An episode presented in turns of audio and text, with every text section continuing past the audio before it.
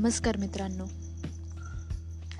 आजचा दिवस हा जणू काही माझ्यासाठी खूपच खास होता आणि बऱ्याचशा अशा गोष्टी आज माझ्यासोबत घडलेल्या आहेत. आणि म्हटलं चला आज आपण आपल्या प्रेक्षकांना त्याचबद्दल काहीतरी पॉडकास्टमध्ये सांगूयात.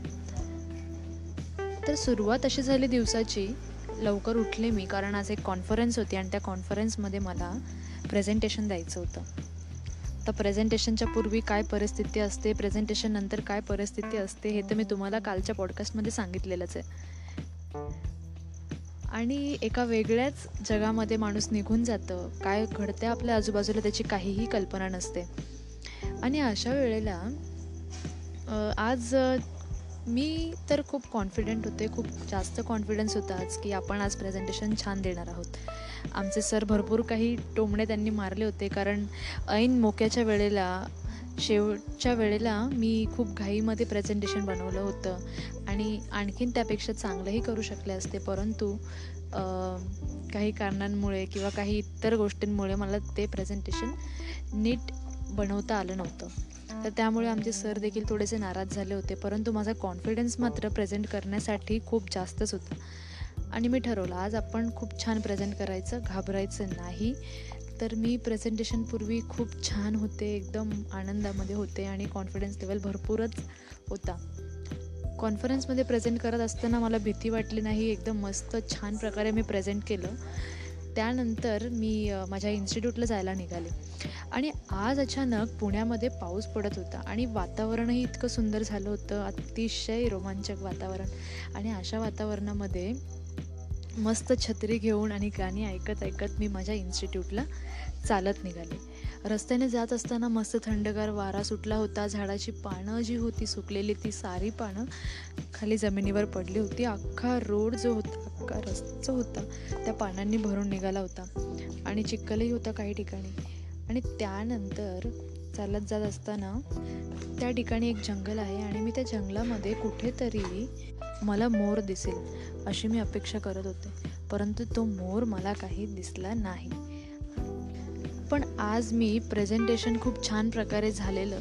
त्या खुशीमध्येच मी आज एकदम आनंदामध्ये माझ्या इन्स्टिट्यूटला पोचले आणि मी घातलं होतं पिवळ्या रंगाचा ड्रेस आणि माझ्याकडे होती लाल रंगाची छत्री. आणि ह्या दोन गोष्टी त्यांचं कॉम्बिनेशन असं आहे की जसं काही हळद कुंकू आहे. तर मी इन्स्टिट्यूटला जात असताना इन्स्टावरती लाईव्ह सेशनही चालू केलं.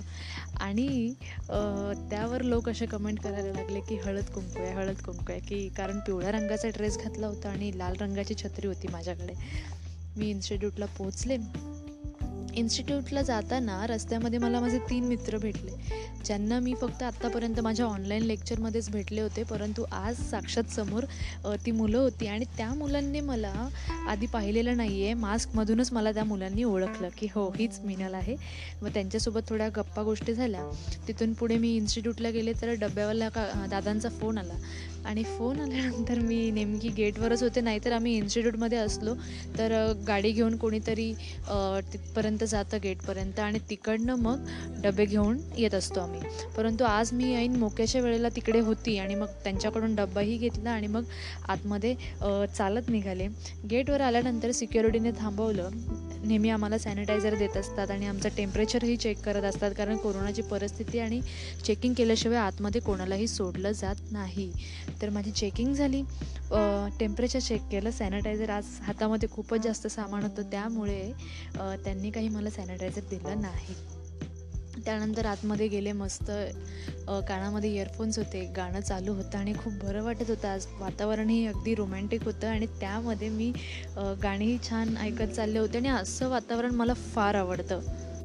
इन्स्टिट्यूटच्या आत गेल्यानंतर मी माझ्या मैत्रिणींना भेटले आणि त्यांना भेटून मला फार बरं वाटलं कारण अगदी दोन दिवसांनंतर मी पुन्हा इन्स्टिट्यूटला गेले होते. आम्ही जेव्हा घरी एकटे असतो त्यावेळेला आम्हाला फार एकटेपणा जाणवतो. परंतु आम्ही जेव्हा इन्स्टिट्यूटला जातो एकमेकींना भेटतो आमच्या मैत्रिणींना त्यावेळेला ती लॅबमध लॅब पाहून आणि मैत्रिणींना भेटून फारच बरं वाटतं. आणि आम्ही खूप हसत असतो दिवसभर आणि त्यातच आम्हाला खूप अशी एनर्जी पॉझिटिव्ह एनर्जी मिळते एकमेकांपासून. आणि खूप बरं वाटलं मैत्रिणींना भेटून. त्यानंतर मग डायरेक्ट जेवायलाच गेलो. जेवण झालं. आज आमची एक मैत्रीण आली नव्हती. त्यामुळे थोडे तिचीही खंत वाटत होती की तिनेही त्या आज असायला हवं होतं. माझं प्रेझेंटेशन कसं झालं त्याबद्दल आम्ही चर्चा केली आणि त्यानंतर आपापली कामं करत बसलो. आणि थोड्या वेळातच मला माझ्या सरांचा फोन आला. सरांबरोबर चर्चा करत असताना त्यांना माझा अनुभव सांगितला कॉन्फरन्सचा. ते आधी नाराज झाले होते परंतु त्यांनी अनुभव ऐकला थोडासा आणि त्यांना बरं वाटलं की चला एक अनुभव तरी आला आहे आपल्या स्टुडंटला आणि मी त्यांची पहिली पी एच डी स्टुडंट आहे. त्यामुळे त्यांना ह्या गोष्टींबद्दल फारच उत्सुकता आहे. आणि त्यांनीसुद्धा अशी कमेंट केली की ठीक आहे बघू आपण काय होतं आहे तुझं लक त्या बाबतीत चांगलंच आहे की अचानक कुठेही प्राईज मिळून जातं. म्हणजे त्यांनाही असं वाटतं आहे की मला या कॉन्फरन्सच्या प्रेझेंटेशनसाठी मला बक्षीस मिळेल. आणि त्यानंतर मग त्यांचा फोन येऊन गेला. त्यानंतर मग काही काम करत बसलो. आणि मला ॲडमिनिस्ट्रेशनच्या बिल्डिंगमध्ये जाऊन माझं डिग्री सर्टिफिकेट सबमिट करायचं होतं. तर मी माझा एक फ्रेंड आहे अजित त्याच्यासोबत मी त्या ठिकाणी गेले.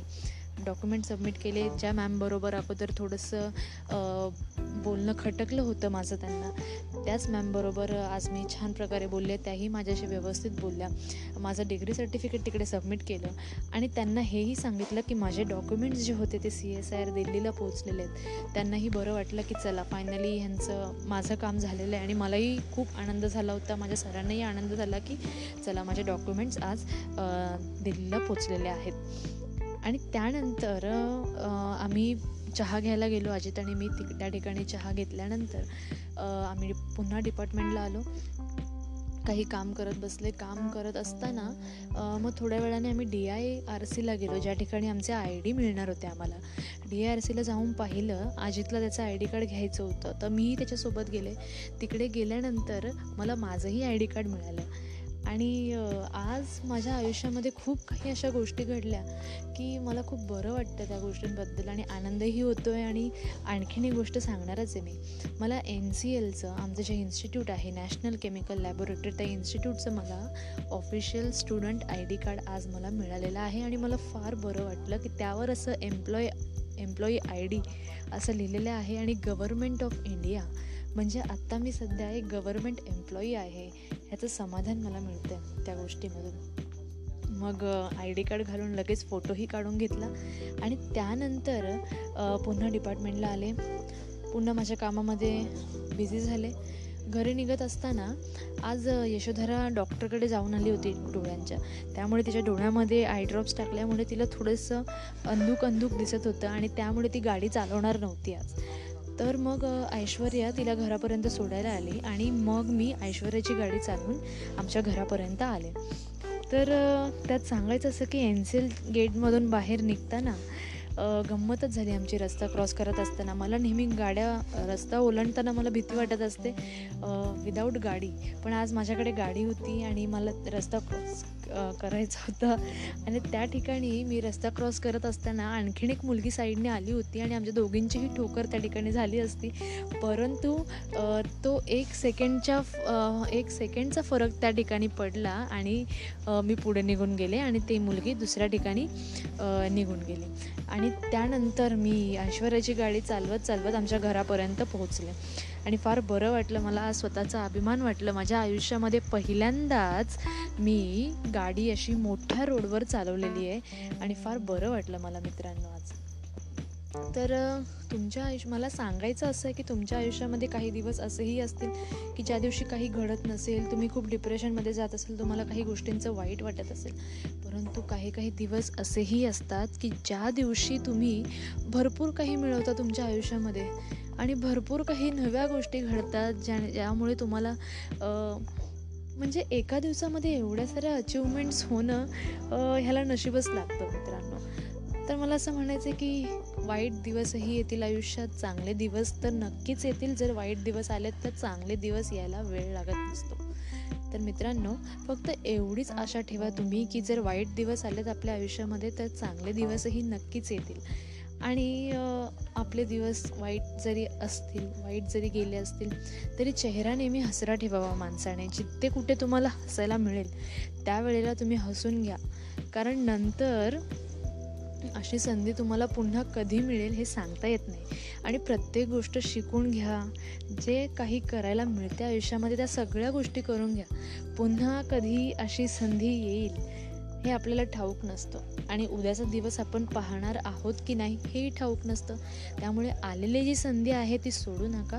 ह्यावरतीसुद्धा मी अगोदर एक पॉडकास्ट बनवलेलाच आहे. तुम्हाला जर वेळ मिळाला तर तो पॉडकास्ट नक्की ऐका आणि मला आवर्जून कळवा तुम्हाला तो कसा वाटला ते.